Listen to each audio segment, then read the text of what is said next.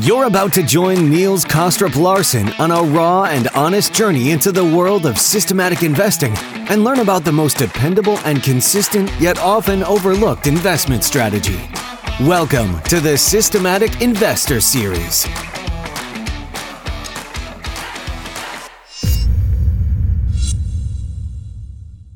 Welcome or welcome back to this week's edition of the Systematic Investor Series with Cem Karsan and I, Niels Kaastrup-Larsen where each week we take the pulse of the global market through the lens of a rules based investor.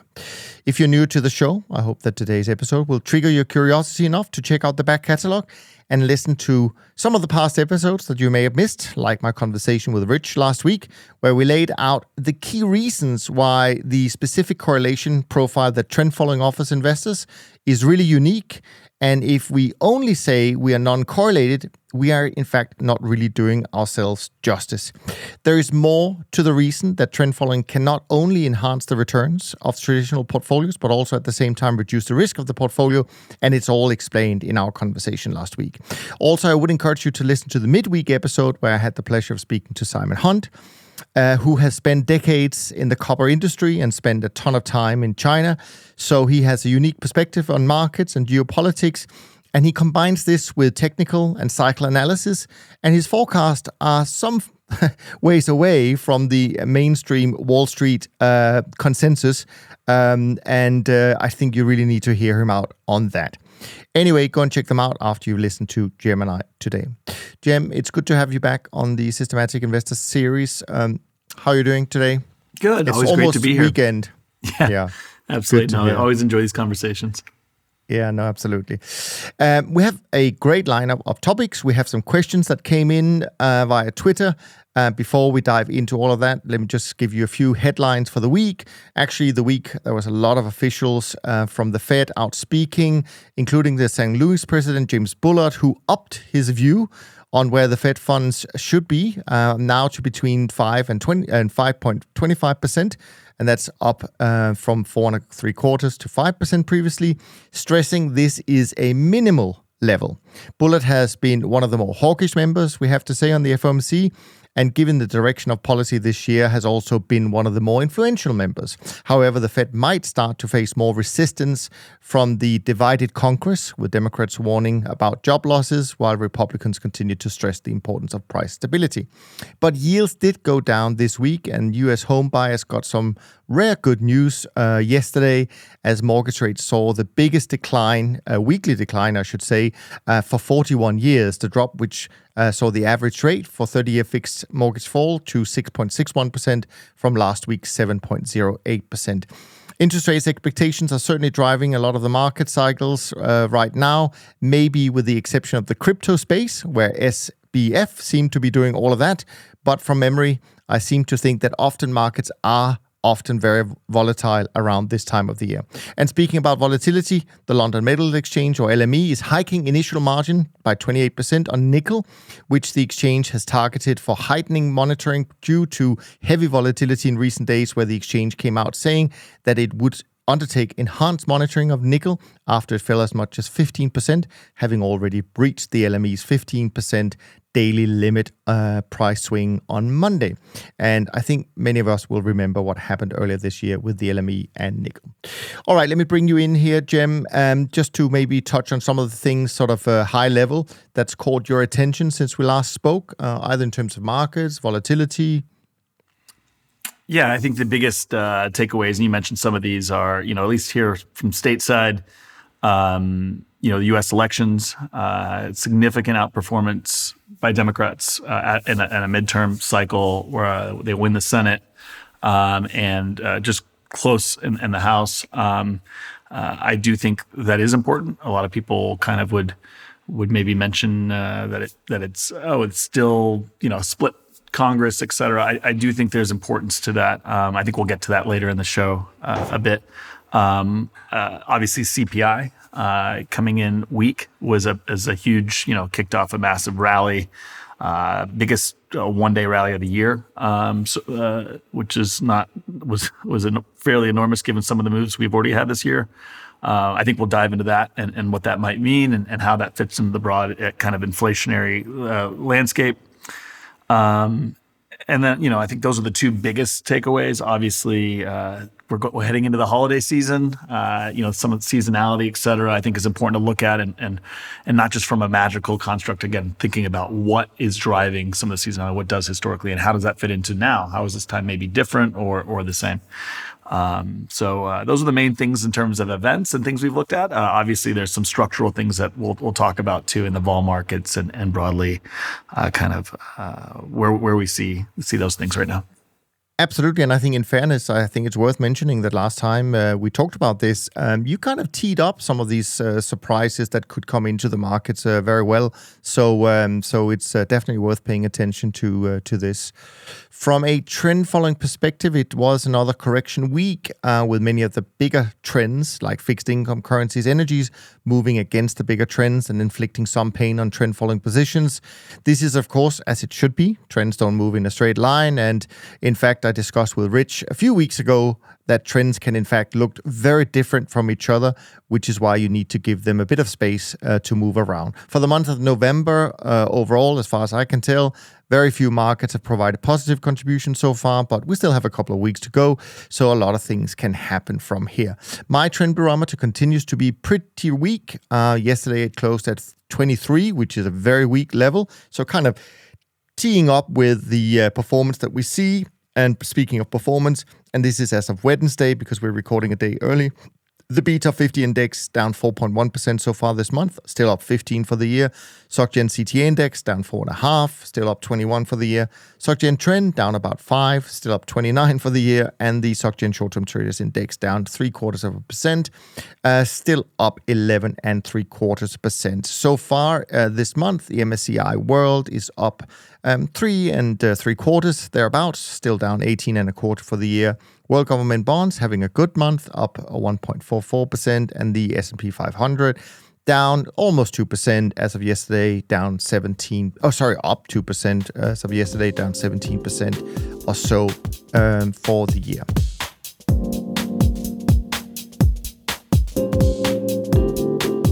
Now, let's dive into a few questions. Uh, most of them come, came in via Twitter when they found out that you were coming on, Jim. Of course, we always get lots of questions. That's great. We appreciate it.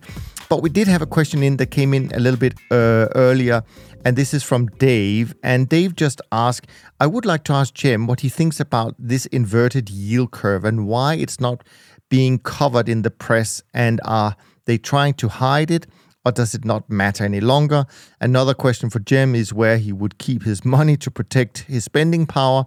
And maybe the question should be more related to whether or not precious metals are a good place to protect the value. Any thoughts for Dave there?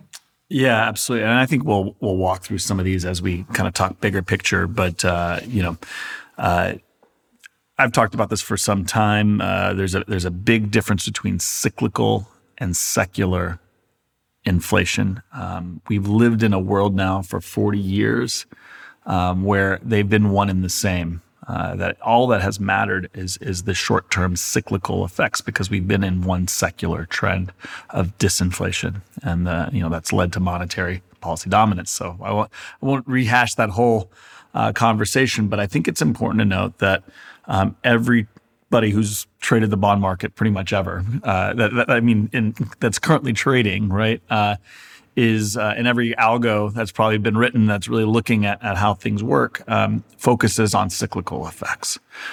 Um, and the cyclical effects, uh, and this has been the case. The curve's been inverted, mind you, uh, from a lot lower in the ten year, um, and so uh, you know you've been getting a credit to uh, to uh, to have the duration to you know um, uh, effects of, of, yields going higher, um, and that's been been an awesome trade. We've been talking about that for some time. That doesn't mean uh, necessarily that uh, yields are too high. It just means that that's what the bond market thinks, and, and the bond market's been very wrong for over a year now, um, and, and in lots of different ways. Um, and so, uh, I think there's um, reason to believe uh, that that the secular effects, so long term um, yields are still, uh, you know, yields are still low um, uh, and and short term, but in the short term, that that you know over the next year or six months, really, that that cyclically we're going to get a little bit of you know disinflation in a more secular inflationary period, um, and we can get into that later in the show. But but um, you know I think I think that that inversion of the curve. This is a little bit different. If you look at yield inversion, you know the, the uh, yield curve inversion, it takes all periods, inflationary and non-inflationary, and the inflationary periods are a bit different and how you know what that means. Yes, it, it can still mean recession, but that doesn't mean disinflation necessarily. We can look at the 70s and talk talk through that. You can be in a stagflationary environment, right, where you still have significant longer term increasing inflation in the context of a recession. And I think a lot of very few people are really putting those two things together. It's always a recession, non-recession. Where are we? Ha- you know, what's happening? But but the, but the you know we could have both, uh, and I think the, the, the bond market's getting that part wrong, um, in my opinion. Um, now, the second part of the question: How do you protect against secular inflation? Right? Um, you know, obviously, gold hasn't worked as well. A lot of people are kind of scratching their heads. Again, I'll get into this a little bit more. We've done some work on on uh, you know uh, gold and how it tends to work, and, and we do still believe precious metals will do very well, and in particularly think there's a significant opportunity to upside long dated calls in gold, uh, especially given how vol has done.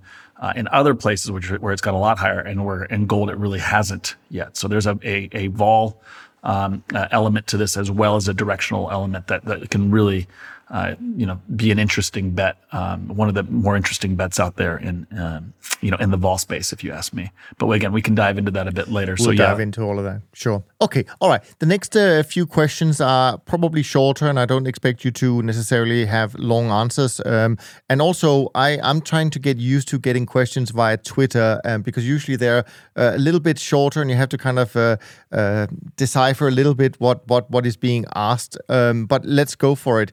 Uh, the first one uh, comes from and also the other thing I find is that, of course, when when it comes from Twitter, people have kind of funny names, and the first one is from Enron Musk.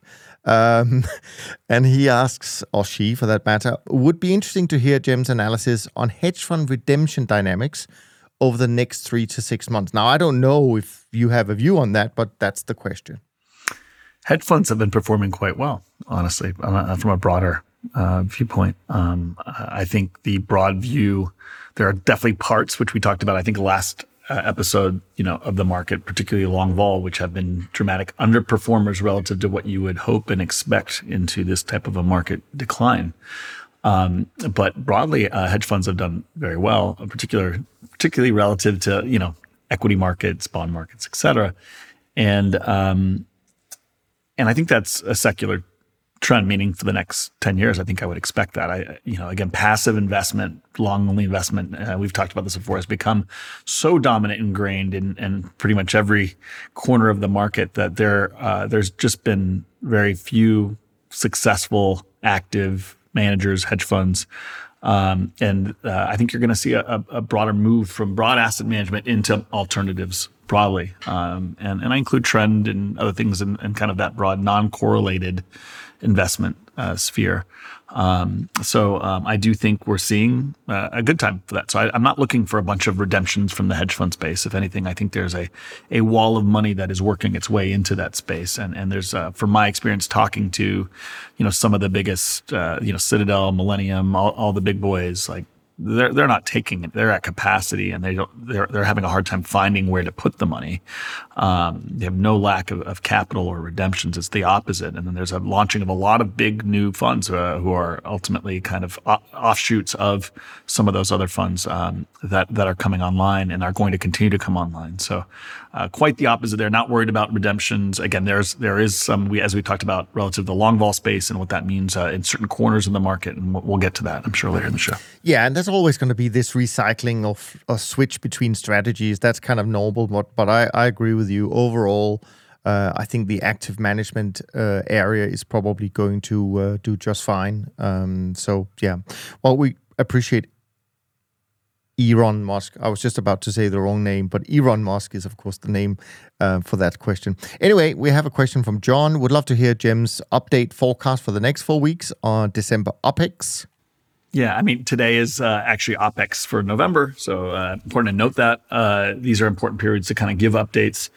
Um, again, I'm, I, well, we'll dive in. This could be a long one, but uh, we're at the corner of uh, you know a, a, we talked about this about a month ago and, and really called for this rally uh, to really for things to to chop around uh, you know early last month and then eventually with CPI you know through that CPI week with given the event vol and everything that we had to to really see and, and the season uh, the, the holidays coming up to really see some some rally. So we're a month in now, so you know important to look around and think, but you know they seasonality is there for a reason. As I mentioned, it, it, I mean, it, it, exists because of low liquidity during these periods. Uh, time compresses in these periods. Um, not only do you have more holidays, just volume weighted time. And I know that's a weird concept, but time is not really linear. So, you know, th- things can, nothing can happen for weeks and then you can, you know, have a lot happen all of a sudden in a day or two. And that really is a function of liquidity and volume. So given certain dynamics, there is structural support, um, broadly. Uh, and, uh, and, and on top of that, you have time passing, which is accelerating some of that support and uh, you have less liquidity on the other side to absorb that. So those uh, forces can be outweighted. So I, I would broadly, um, you know, I think a, a, little bit of sideways action in the very short term. Uh, continued vol compression makes a ton of sense here uh, as we digest. Um, you know, maybe another little head fake, right, to try and shake people who are um, trying to you know play long here in the seasonal period. But broadly, this is a period to be constructive on equities, despite what we think is a secularly um, still secular, you know, downturn in equities that that will continue once this period is is is past. Yeah. Okay. Cool. Um, then there's a few sort of quick. Well, I don't know if they're quick, but let's make them quick. Uh, questions from J Zone. Um, he's throwing a few things at you. Put uh, crude put versus recession. Um, he talks about the 20-day um, simple moving average um, and standard deviation up all that matters is, is the 20 day SMA and standard deviation up uh, all that matters for trend followers. Probability of right tail risk that China plays ball, motivation for national interest versus economic prosperity. Take that how you want, Jim. Um, yeah, there's a lot in there. Uh, yeah, yeah. I'll be real quick with that one. It's uh, you know it's it's complicated.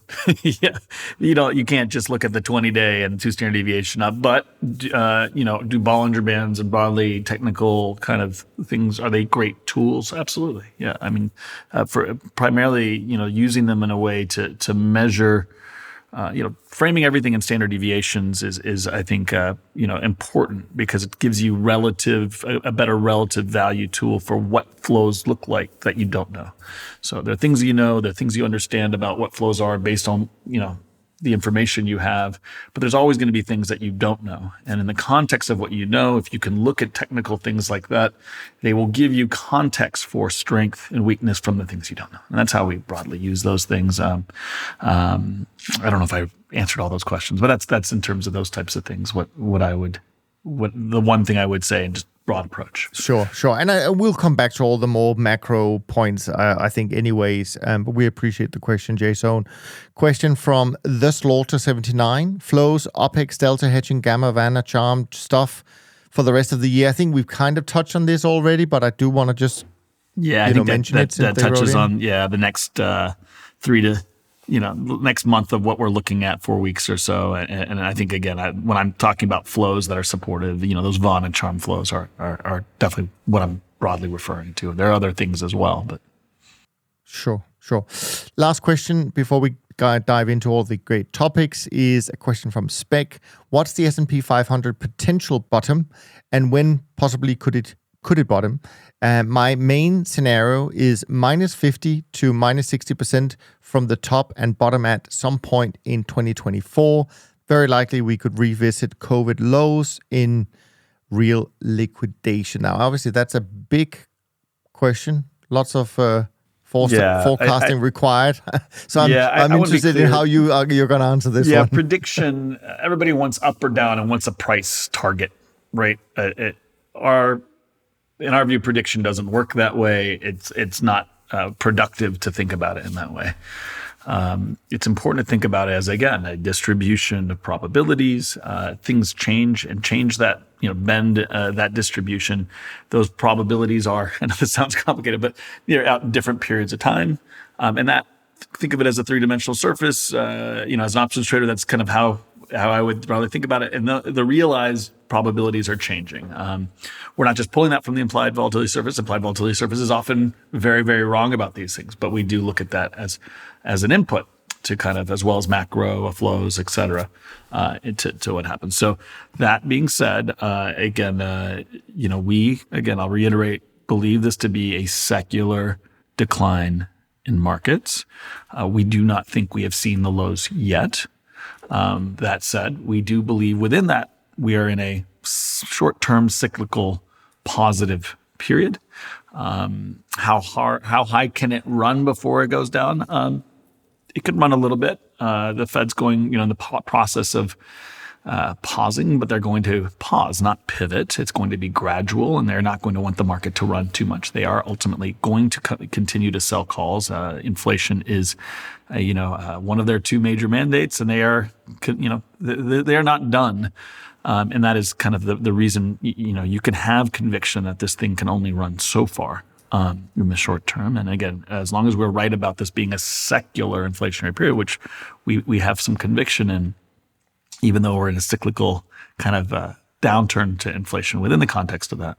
Um, you know, then, then we should be, uh, you know, again, we believe that, that the market uh, will will ultimately, given where valuation started, given historical uh, context for what's happening here, um, you know, at least another uh, five to twenty percent. I know it's a wide range, but that, you know, we can move those in that in days in, in, this type of a market, depending on what's happening below where the lows were. Um, you know, uh, that said, there are some structural, you know, other things that we believe, uh, unless we get broad uh, stress and liquidation, meaning, uh, you know, really something another level like China and the U.S., like again, an invasion of Taiwan, some real uh, something that's going to to bifurcate the world economy, which could happen. But unless we see that, we we do see that there's there are opportunities and there's enough money floating around that that there will be. You know, we're not going to see. We don't think at this point again, unless we see one of those things, a, a 2008 type scenario. We think it will be a much more contained um, decline. Okay. And all I would say uh, before we dive into the topics, uh, just to uh, further answer you, Spec, uh, for this question, if you want someone who is not afraid of giving some really um, outside the box answers about that, it is exactly the episode we released on Wednesday with Simon Hunt. He gives you both, uh, you know, some some dates, uh, or I should say, time periods, and and some pretty big scenarios, uh, both for equities, currencies, um, um, yeah, interest rates, um, the whole thing. So um, feel free to dive into that episode.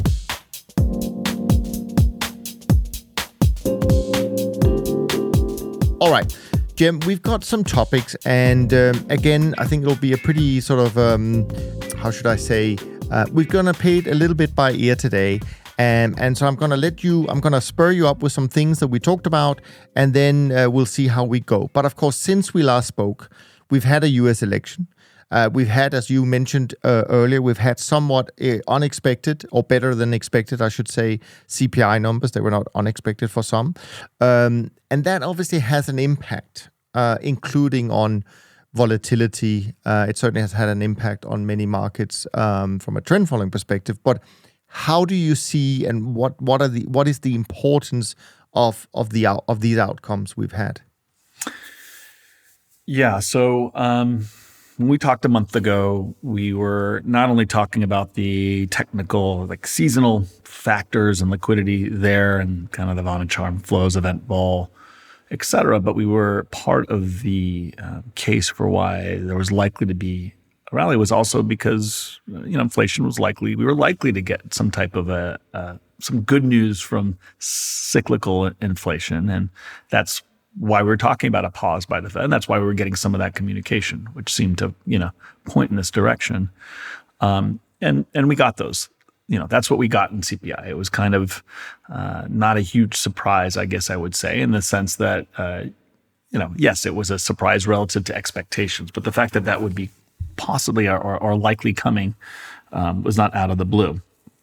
Um, so that CPI print, print um, you know, plays into this cyclical kind of rally. Uh, you know, the question is, um, is the market getting ahead of itself now, right? Uh, and uh, you know, a, a 7.7 print, uh, you know, uh, in the context of, of an 8% or so expectation when a lot of those th- these things are lags. Um, you know, again, I, would like to point back to history. If you look at the 1970s, we had, you know, three major recessions. Um, it was still a very inflationary period throughout, you know, 65 to 85, right? For 20 years, we had runaway inflation. It's important not to miss the forest from the trees. Um, and just to give you historical context, I'm actually looking at the numbers here as I'm sitting. You know, um, you know, inflation in, in 1969 uh, went from you know six percent, six and a half percent, call it, um, all the way down to three percent, right, um, into that re- initial shallow recession. Um, the Fed funds rate at that time, the way that they were able to accomplish that, to put it in context, this is William McChesney Martin as Fed governor, uh, Fed, Fed chairman. They took the Fed funds rate from three and a half, four percent, all the way up to ten percent. So, like, put that in context of what we're seeing now and what's happening now. I mean, we took the Fed funds rate from zero to you know four percent, call it right. Um, it's it, far cry from that amount of and and the recession that we had in, in 69, 70, et cetera, was uh, was shallow. Um, and uh, you know was enough to bring down inflation, like I said, from six to, to three, call it. But that that was just the beginning of a much bigger secular inflationary push. Um, the responses to that recession there was a lot of fiscal responses to it. And, and we're likely to continue to see that. We're already seeing that as things are slowing down, right? And that's part of, along with other structural things that are happening underneath the hood, that's part of what was, we believe is likely to continue to push inflation. Important to note, despite having a broad inflationary push that we've seen, we've, we've actually done it in the context of a Fed that's been able to increase the value of the dollar significantly. We have been able here in the US to export inflation. And we've been able to do that partially because there has been a much bigger slowdown outside of the US, which has cyclical dis- disinflationary effects. China shutting down. I mean, that's a pretty dramatic thing. Obviously, what we're seeing in Europe with you know uh, some of the supply side you know issues, yes, that's inflationary, but the, the economies are slowing down uh, abroad dramatically um, and have been slow. So we've been able to export some of that inflation with a stronger dollar.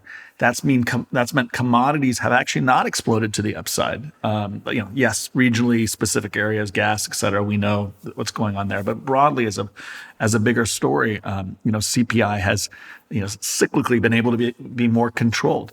Um, uh, the dollar coming down, ironically, is is actually going to import inflation back to the US and is also with China reopening at the same time, which I don't think is a coincidence, but we can get to that later, is also going to co- to drive more of that kind of that inflation that's been a little bit hemmed in on commodities.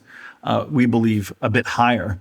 Um, so there's a lot of things here. You, you, you can look at the again the, the, trees and just miss the forest and what's broadly happening. There have been some things, ironically, that have actually been very helpful in fighting this inflationary story, despite how bad it's been um, that that are have been tail you know uh, tailwinds for uh, controlling it, which now the Fed, even though we're going into a cyclical period, will be battling against. And I, I, just think it's important to understand history. I mentioned that 69 to 70 period, you know, similar thing with Arthur Burns, 73 uh, through 75. Inflation went from three all the way up, to 11%, right? Pretty amazing if you think about it. Um, and then we went into a deep recession, much the deepest since the, the Great Depression, right? At the time. Um, and eventually, uh, you know, the, the Fed funds rate, uh, you know, dropped from uh, where, where, they had, you know, what caused that was increasing uh, Fed funds rate up to, to 14%, right? All the way back up from four, four, as we mentioned, after it declined. Um, which again, these are crazy numbers when you think about what we're going through now, and everybody thinks the Fed is being so active, is so aggressive, um, and that pulled all the way back during that recession to five percent. But again, the key is the floor kept going up. And during those times, you better believe everybody was like, "It's over. We've beat inflation. Look, it's uh, inflation's down from 14% to 5%. We have accomplished, and then more to go, 20%, right? Um, and so, and again, everybody wags their finger at Arthur Burns and says, you know, uh, you didn't do enough. But like what we've done in the context of uh, uh of what's going on now is is far from you know quote unquote enough uh, far from what Arthur Burns did. And so, um, you know, we talk about Volcker all day long. But uh, anyway, I'll, I'll, get off that soapbox. But I think it's important to understand that construct and what's happening, to not get lost in the cyclical in the context of the secular, and to look at the bigger pressures at work here. Yeah, no, absolutely. Now, you also mentioned a point um, that we should touch on today, and that is kind of um, different trends or trends from different asset classes uh, during secular inflationary periods. Um, and I think maybe you've also done some work on that. You already kind of touched a little bit on it when you mentioned gold that might do better. Um, but are there other asset classes you want to have a little? Yeah, we have a newsletter about? that we're, you know, I did a presentation actually out in Miami at the EQ Derivatives Conference that was a, a kind of a, a, talked about this a bit, and we're working on a newsletter to dive in a little bit more on it. But um, you know, we looked at uh, we've been looking at uh, equities, domestic here, uh, you know, S and P 500 as a proxy, uh, bonds, 10 year as a proxy, uh, oil, gold, the dollar, just kind of these five broad. Um, you know, there's a lot more we could look at, um, but asset classes and how they perform dif- during a secularly inflationary period. There, there's no implied vol kind of to look at but really just how what is the personality of how these different assets move during these broad secular periods? Um, uh, you know the short term and the medium term and the long term how do these things how much mean reversion is there? How much short term volatility is there? How much long term volatility is there um, how is it biased right? Uh, and so we did a you know a broad study on that. And uh, you know I, I, could probably take a, a couple hours just talking about this but i'll give you kind of a broad um, overview because I think it's important to think about, like, you know, if we are in that period, what what's going to win secularly? Obviously, the last 40 years, if you got, you know, the 60-40 part right, right, uh, on, on, stocks and bonds, you you crushed and outperformed uh, dramatically for a long period of time. You've done very well. So, getting those broad themes right, even though you know year to year, day to day, may not be the the answer. You know, can can make for a huge opportunity. So, um, so yeah, and I'll, I'll just give a quick summary. Uh, you know, again, we'll dive into this and, other things. I'm sure you'll hear from me in other places, but you know, uh, equities, uh, despite first order effects, uh, which is inflation makes assets nominally go higher, right? Uh, we know, and we've talked about this, but during you know that last inflationary period and during inflationary periods broadly, um, due to second order effects, which are kind of uh, the, the, effects of inflation on flows, um, uh, actually, ironically, go you know markets go down uh, or or have less of an upside drift, I should say, be, uh, during these periods. Um, we've talked about this, which is it's counterintuitive because of those first order effects. You would think of anything, you know, eight to ten to twelve percent inflation would lead to more upside drift in a nominal asset. But you know, as we've talked about, 60, you know, 65 to 82 or 67 to 82, uh, you know, you look at that period, market went nowhere in nominal terms, lost 70% of its value. We've talked about that. Um, but but that's true for inflationary periods broadly uh, on a rolling basis. Um, so upside drift comes down, which ironically drops volatility because there's a lot of realized volatility to the upside over longer periods of time. On top of that, important to note, uh, it actually reduces downside volatility too, because you do have those first order effects as the market comes down. And this is over longer time frames. I want to be clear, not on shorter time frames, on longer time frames. We'll talk about the shorter, but over longer time frames, it re- reduces downside volatility because those first order effects make markets significantly cheaper as they go down because of not only again 8, 10, whatever percent inflation per year compounded over long periods of time, just you know takes you out of you know makes things the cash flows alone it puts a put on the business on, on the market. But also because generally these periods of inflation are demand push economics. And so revenue actually does quite well 67 to 82 i want to be clear everybody's talking about recession and all that. They're playing yesterday's secular story. But 67 to 82 market went nowhere but the economy did very well GDP growth was above trend in real terms during an inflationary period. In real terms, I want to reiterate that outperformed what we've experienced recently a demand push economy actually drives higher GDP. Um, and so, uh, you know, that also that that earnings, the, the growth over periods of time also puts a put on on the market. Um, so those first order effects um, broadly do cushion declines more during inflationary periods. Those first order effects.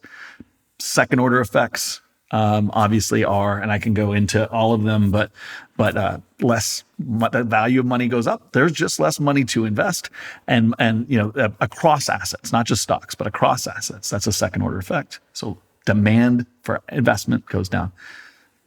Reverse Tina effect. So yields go up. All of a sudden, less money going to equities. We've had a, you know, this Tina effect. All of a sudden, nobody's talking about the reverse Tina effect, which is, you know, bonds have gone from zero to five. Guess what? A lot of people say, well, you know what? I don't really want to be in equities. I'm going to go t- get that 5% or, you know, whatever it is and, and somewhere else. So reverse Tina effect takes money out of equities and, and moves demand out discounted, uh, you know, first thing everybody thinks about when they think is, you know, uh, uh, you know, the, the, discounting of cash flows obviously makes growth stocks and, and longer term earnings worth less uh, for an equity. So that's a just a, just a structural effect. And then another one that nobody really talks much about is when li- there's less liquidity, uh, less um, uh, interest rates go higher. There's less money out there. There's less liquidity, not just to buy assets, but to provide liquidity, and that tends to lead to more short term volatility right? Even though we're talking about long-term vol being on a realized basis being more com- compressed, risk premia increase during these periods because people can't take uh, the same risk because there's just not enough liquidity, not enough money to absorb risk. Uh, that Fed put is gone, right? That means that there's going to be more um, general volatility, more risk premia. So those risk premia effects really broadly increase the risk of trading, which reduces people's willingness to commit assets, uh, commit as much money as well uh, on a risk adjusted basis. So I can go on. There's a little bit more, but those these are all second order effects to um, inflation. They're not the first order, but they are more powerful ultimately, as we've seen historically, to equity, uh, reducing equity demand. And ironically, a reduction in equities over the long period, uh, given these first order effects, decreases long term volatility.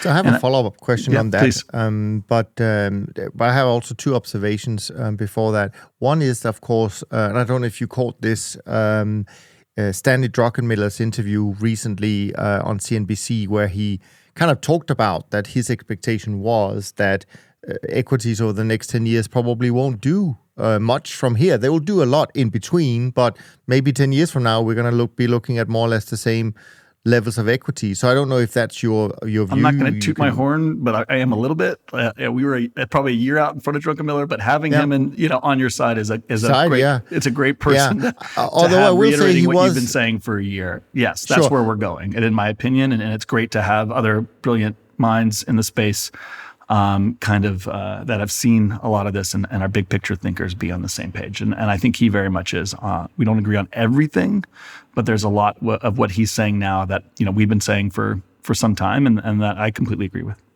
Yeah. Although a little bit of a warning here, Cem. The, the crypto space also got very cheerful when they had Druckenmiller on their side like a year true. ago. But that's but that's a different story. By the way, the reverse Tina effect, uh, we could name it ANIT I mean, that's just Tina in reverse. So uh, I'm oh. not sure it's going to catch on, but we could.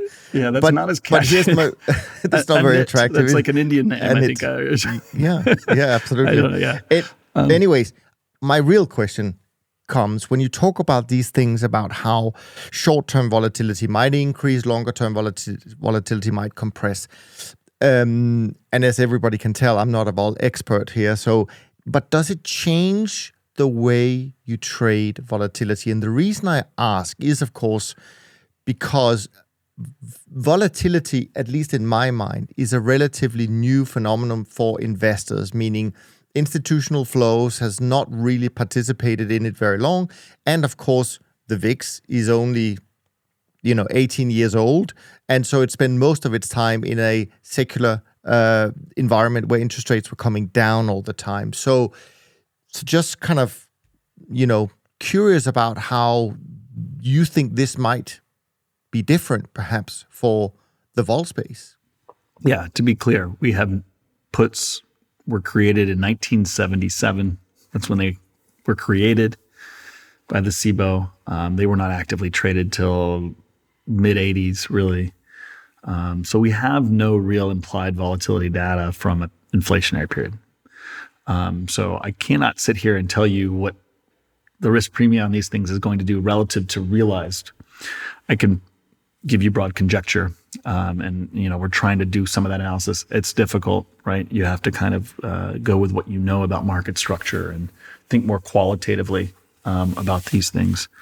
Um, but uh, but to be clear, um, risk premium, as I mentioned, does tend to go up during these periods. Um, so um, I can talk about realize, I can talk about broad trends about realize, you know, but but it, the, the point here is there's less liquidity, which means more opportunity, right? If you're willing to be somebody who warehouses risk. Um, uh, and when you start looking at long-term trends, that represents some bigger long-term opportunities. Um, if the long end of vol, I think it's important to note, is truly contained, right?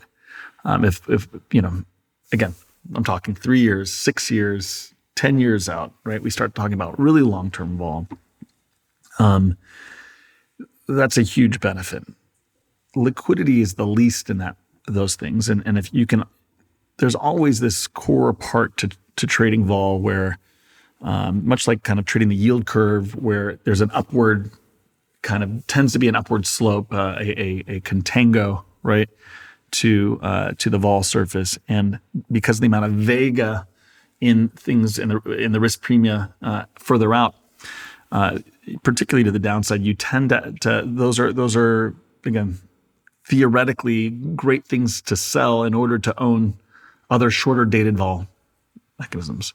And if you have an ability to to use those things to own vol, right? There's just uh, people can hedge much more easily, um, and and that will, you know, the point is the thing that really blew up the vol market in 08 and and uh, during other periods in recent history is long term vol exploding, because people can always roll their puts further out and use premia and do things to kind of uh, to manage positions. But when long-term vol really starts blowing out, it's illiquid. You know, there's a reason long term is in the word, you know, long term capital management. Like when that stuff starts blowing out, you know, particularly puts out of the money, longer dated, um, you know, those are things people sell willy nilly. Just uh, you know, Warren Buffett does it. I mean, it's uh, it's a it's a long term uh, kind of profitable strategy, right? Um, if you're if you can size it appropriately and, and deal with, it. so people can manage the you know sell those, buy near data, do other things uh, to use long term vol, whether it's calls or puts. Um, broadly, vol manages over kind of shorter to medium timeframes to not get too out of control. Doesn't mean it's not going higher in the short term. Doesn't mean you can't have a liquidation and get real vol event in the short term. You can get you can and will get short term liquidations. Okay. Um, but broadly, if you can do that, it, it, stops vol from going into some secular tailspin that can, you know, similar to 08. You know, again, people don't really know this, but but in 08, you know, 10 year vol spiked to 60. I mean, it was very liquid and wasn't there for long, but that's a crazy number for 10 year. I mean, that's not crazy. That's just not crazy. That's insane. I mean, but it went there because of you know, because of how uh, how high vol was for how long and how much you know short interest there was in that stuff to push it that was just cause broad liquidation so my point is that where long vol is and broad trends uh, to the supply and demand of it how untethered that can become is critical to to the feedback loop um, for for vol in the markets, uh, and more than people understand. So that dynamic between calendars and long vol versus short vol is, is an important dynamic. So to answer your question again, without giving specific trades, like you know, if if you can lean on that a bit, maybe it's not perfect, but lean on a bit like long vol is you'll you'll get enough mean reversion, it'll come back, and markets ultimately, um, you know, uh, in, in these type of environments because of that inflationary push uh, will will uh, provide some level of support, some level of uh, long term mean reversion. Uh, and dampen the upside as well. That that, that provides opportunities. So so it, it does change the approach. Uh, it makes it it makes it makes managing a vol position, particularly from the short side, more manageable for a lot of vol managers. And uh, you know, there's a reason to believe. And again, I I started to talk about these trends. We talked about one S and P. There's like bonds. There's gold. Um, but in SM equity in particular. Um, you know, yes, uh, cyclically, I believe there's a great opportunity coming for long vol. We've talked about that based on skew and everything. We'll dive into that a bit later, I think. But longer term, there is some truth and reason why some of these dynamics that we're seeing are happening based on a more long-term projection of what happens during inflationary periods, like this flattening askew, the the um, you know the underperformance of vol, even despite you know vol being a bit elevated here, like you could make an argument, a very strong argument, that if we are truly in a secular uh, inflationary period, that that's actually logical. Um, uh, you know, on a more longer term time frame. And again, important to not confuse that for for short term. I do want to talk about skew because it's very low at the moment, um, and it doesn't mean necessarily that uh, you know we break lower. But um, before we go there, you mentioned all these other asset classes. As as far as I remember, at the moment you focus on the equity space, right? But do you ever feel tempted to kind of say, wouldn't it be nice if I could just uh, expand my wings and and dive into volatility in other asset classes? Yeah, all the time. In my personal portfolio, I do. Um, there's a reason we focus because we're very systematic on the equity space. You know, that was where we were a big market maker. You know, one of the biggest during the Great Financial Crisis, and and that's where we have uh, models that are we we know are robust and and and profitable. And there's a certain uh, amount of uh, when you have an edge, uh, you know, you start there and go with the low hanging fruit. There's no reason to ma- overcomplicate things, but Yes, I mean I think you know, you know uh, my my macro interests and, and broader picture, which are you know go above and beyond some of the systematic stuff. So we are actually in conversations, and I'll leave it at that to to do a more uh, a global macro vol product um, uh, because we do have an edge there, and, and, and, I think we've proven it through kind of uh, all these conversations over the last several years. You know, and, and, I think you know there's a real opportunity there. It's a different product, it's a different type of thing, and it, and it has uh, it's more of a long term kind of macro view, um, and taking those bets and the edge we have on the vol side to express it. Whereas a lot of our other products are are, and again, I won't talk about the products too much here, but like are, are much more short uh, time frames, uh, systematic kind of opportunities. You should structure it as a private equity fund, uh, Cem, with 10 year lockup. then you kind of have your playground uh, sorted out. Anyways, yeah, absolutely. back, back to the program, as they say. All right, skew, it's low. Um, it's very low. Um, talk about that, um, what this means, and um, and and maybe also um, kind of how this has affected perhaps volatility funds in general this year, uh, in a sense that um, vol is not performing. I mean, interestingly enough, and again, I'm saying this as an outsider, right? But it just seems to me that like vol maybe in the last month or two have started to react a little bit more like it used to do than while in the beginning of the year it was um yeah felt different but i mean you, you're going to correct me i'm sure but it that's just how I see it. But anyway, yeah, I mean, we talked about this last month a bit, and I've talked about it elsewhere. But just to kind of review, you know, uh, in in January and before, you know, uh, skew uh, when we talk about skew downside options versus in, in the equity vol space broadly is what I'm referring to. Downside options versus upside options. Skew was actually in the um, the 98th to 100th percentile, uh, you know, at the highs that often is the case. The higher markets go, you know, the, there tends to be more hedging um, and and more demand, uh, especially if times have been placid for some time. But this was significant, like really significant, and, and the flows driving that were were you know fairly dramatic and significant. And and I guess that's not a surprise, right? We had, uh, if you think about it, Feb March 2020 was a massive vol event. Uh, entities who who did hedge had incredible payouts, and anybody who was short got blown out during that time. And we've talked about these cycles and how how the, these things ebb and flow. So there's significant uh, kind of, um, and again, it's not just psychological, right? It's also just quite simply those those entities who buy vol are around and have are getting inflows, so they buy more vol, and vice versa. So it's just it's simple math.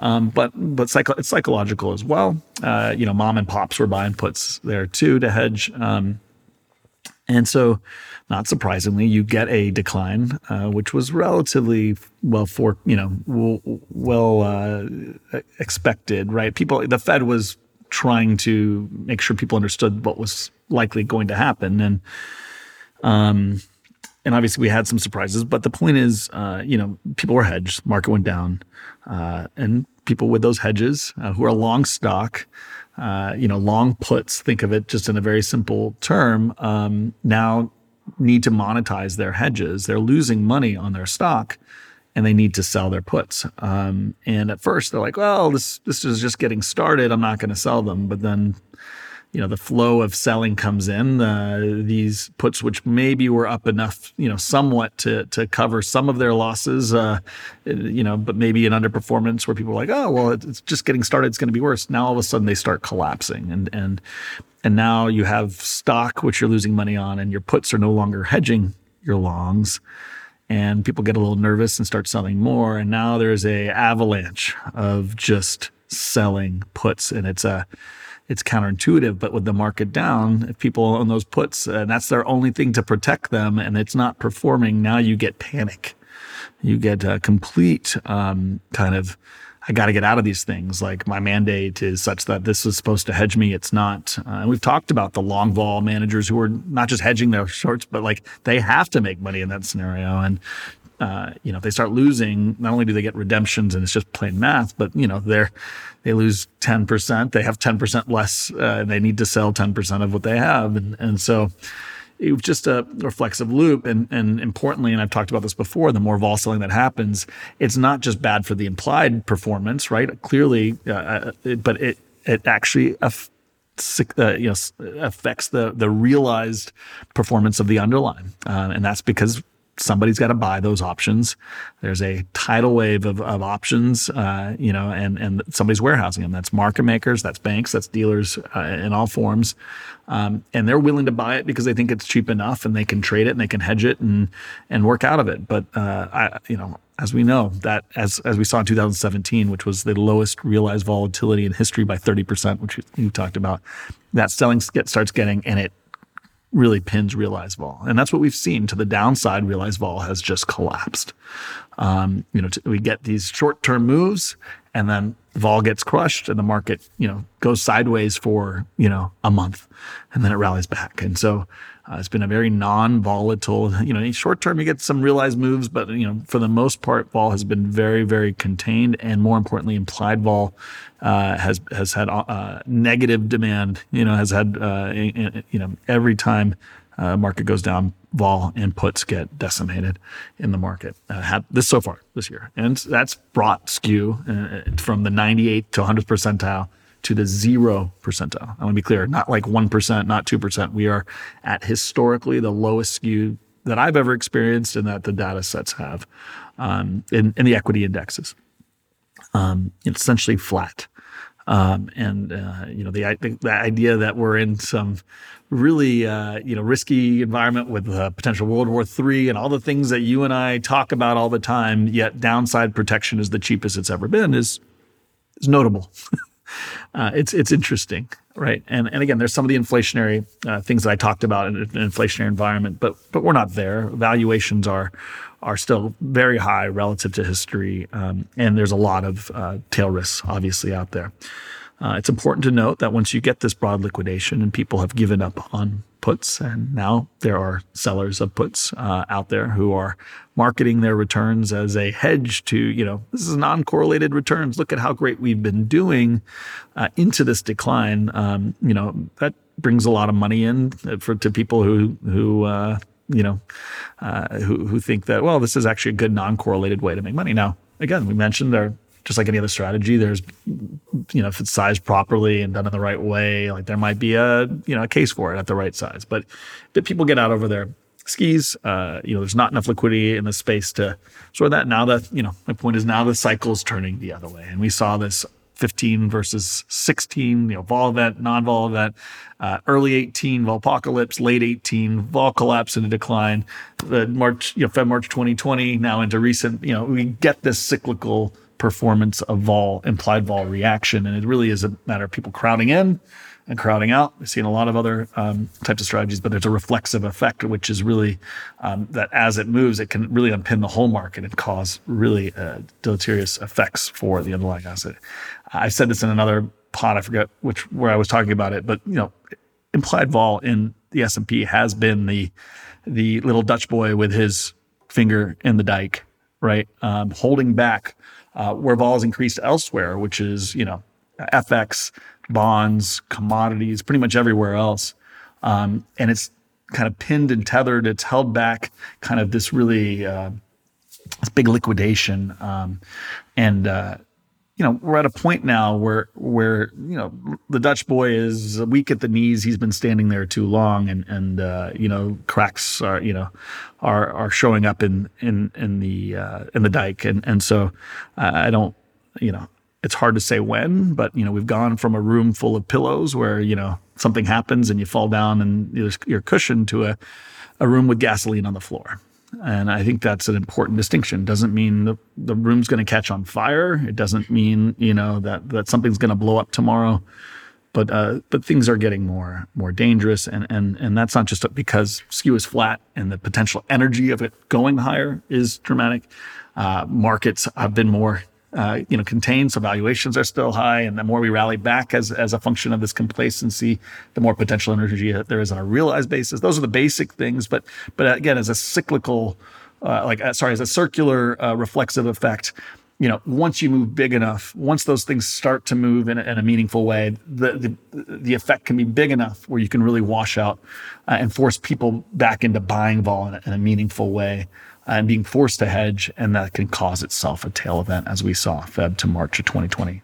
Again, we talked about the day after Feb expiration started, ended, the day after March expiration. When you're in these situations, people are not as well hedged, especially in the context of a, a world where uh, you know any macro thing can be unexpected and happen. Um, you know, it, it, it's a, it's a dangerous situation. Again, I'm not calling for a crash.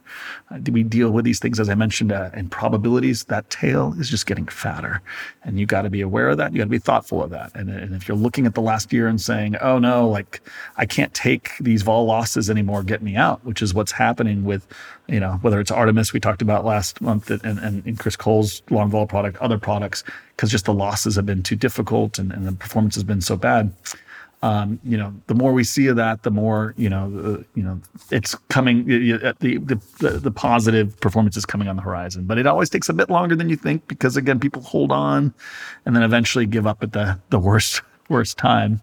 So I don't think we're here yet. I've been saying that for some time. I think it's early to mid to maybe even late next year. We'll see. I, again, Q1 is what we were uh, initially kind of thinking here, but we'll we'll see, and that can get pushed out. It generally does take a bit longer than you think, but uh, but the market environment has changed on a you know on a cyclical basis. I want to be clear.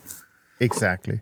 And I think you were saying when you told the story about the little Dutch boy with the finger in the dike, that actually he was not only getting tired, he wanted to get home to his mother to get some cookies. exactly. That's how I remember your conversation you with Grant and, and Bill. Speaking, it was yeah. with Grant and Bill oh, that oh, you right. okay. uh, talked about this uh, story.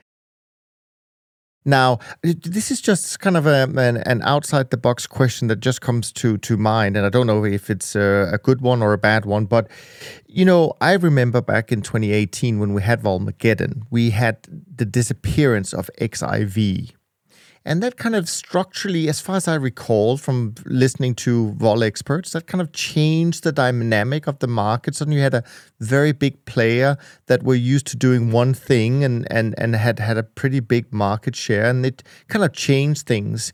This time around, do you see a, a, change in the market structure for from from certain types of players, let's call them that, um, leaving the market, uh, and and and does it go back to? Um, I mean, I know we say this is not. I mean, with skew in the zeroth uh, percentile, it's not happened before, at least not in your uh, career.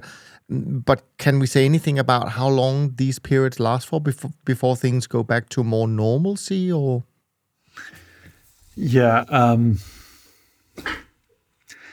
again, there's we do believe, as I mentioned, that we're in a different regime than we've been in, or that we're entering a different regime.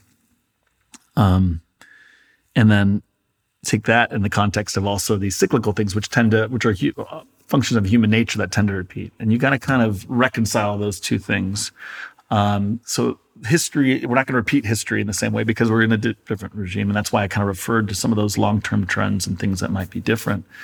Um, that said, the human nature part is is important. Supply and demand is critical in the short term, in particular, right, to to to outcomes. Um, so yeah, so I, I, guess to answer your question, like in terms of I guess timing it, uh, in terms of thinking. Not so much that, but I was just I was just curious whether these things like you know um, in certain in certain situations, and we we talk about in the trend following world. I mean, trends don't last forever. You know, you have certain um, you know trends they last for a few months and then they take a pause and then they come back and so on and so forth. And I don't know if there's anything similar in in your world, um, or, or maybe we're in fact still seeing so many things that hasn't happened before, where we just say, well, we, we don't actually know. Um, things that you can broadly rely on, uh, like as a broad trend, you know, that's that's true throughout history vol. It's it's an insurance product, right? Like after the tornado comes through town, insurance premia go up, and it's a great time to invest in tornado insurance, right? Um, um, doesn't mean at that moment it's a sale, right? Um, but I think if you then take that in the context of regime change and things that might be vol dampening, there might be an interesting vol selling opportunity broadly coming up. That said, that in the context of that, we have this again this cyclical um, kind of red flag for something that's going to you know again cyclically uh, likely happen in our view, and and so.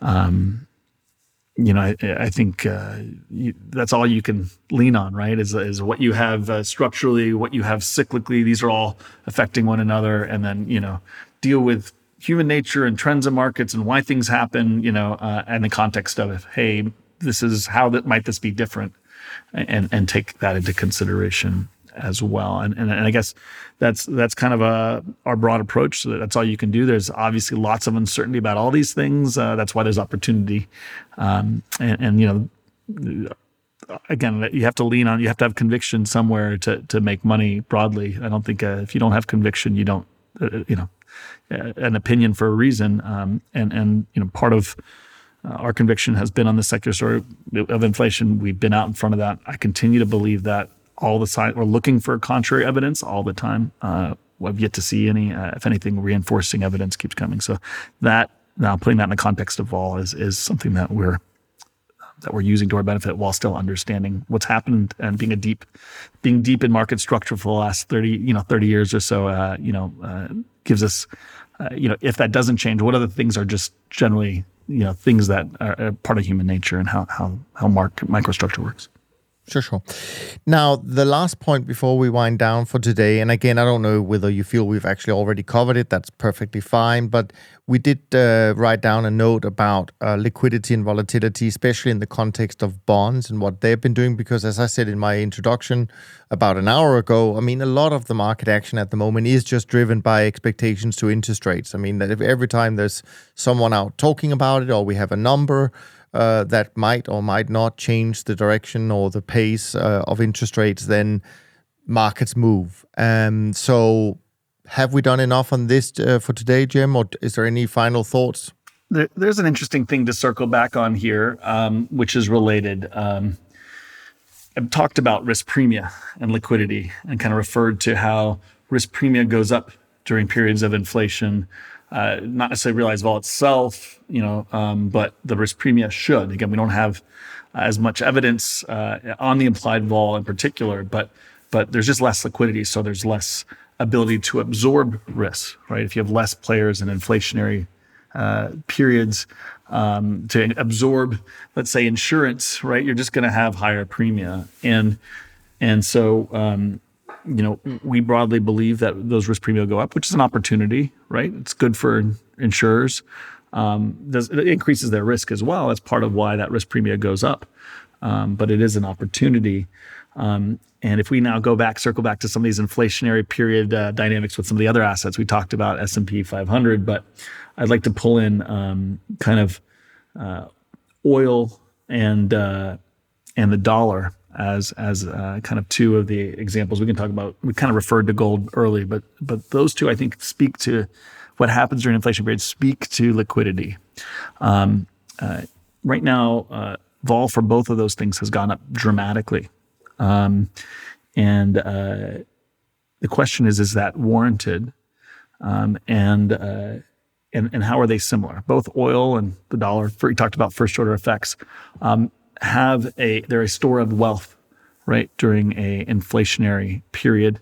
Um, and and benefit from first order effects um, of flight to safety. Not to mention the kind of the related effects of, as we've talked about in other episodes, uh, when you have inflationary periods, you tend to go to, into a period of, of competition and more geopolitical strife, more protectionism, uh, more fear of of the you know um, you know, not having safety um, and assets. So both of those have benefited historically during inflationary periods. They both have upside drift over the long term, uh, unlike the periods of non-inflationary periods in nominal terms.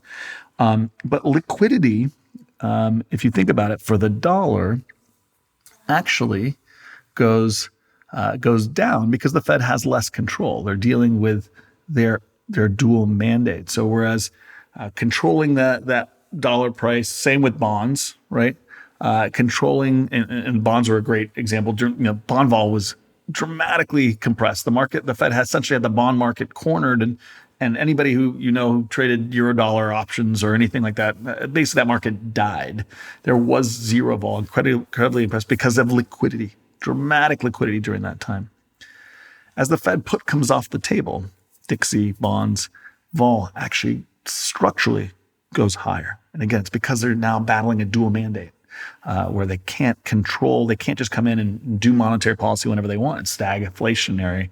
Uh, they're kind of in a box, right?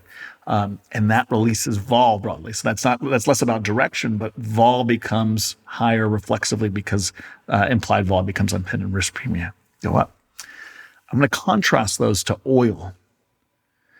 Oil, ironically, has been less pinned because there hasn't been one dominant force been able to control oil. They, we had a Fed put, but we didn't really have an OPEC put or anything along those lines for some time. Uh, much more kind of uh, a two-sided market, as we've seen. Right, oil went to negative 30, and it went to, um, you know, uh, 180 right over this period. Uh, we've had a pretty crazy ride. That has driven recently vol much higher in the commodity market, oil in particular. I don't think many people are looking at the short side in, in energy and commodity vol. There is a OPEC put developing, a very strong one that we believe is structural, really, in this period of of um, you know a, a period of, of broad uh, resource scarcity. Um, in a period of competition, those entities are going to flex their muscles more. They're going to have more power in, in this environment, as we've seen. Um, and we believe that, ironically, even though that's scary, even though that, that may make people want to demand vol uh, for the assets, we actually believe, and, and history says this is true as well, that vol, ironically, compresses for commodities because that downside gets cut off. The US has already announced that they're going to refill the SPR at $72. That's not a put on oil, I don't know what is. And we believe this is broadly structural and that OPEC will defend price. And it'll be two sided. If it gets to a point where it's going to cause worldwide recession, that's not good for them either. So much like the Fed, they are going to be in there trying to control the volatility of, of oil broadly make it go higher, which is good for them. And so we will get upside drift, as we believe, but with compressed volatility.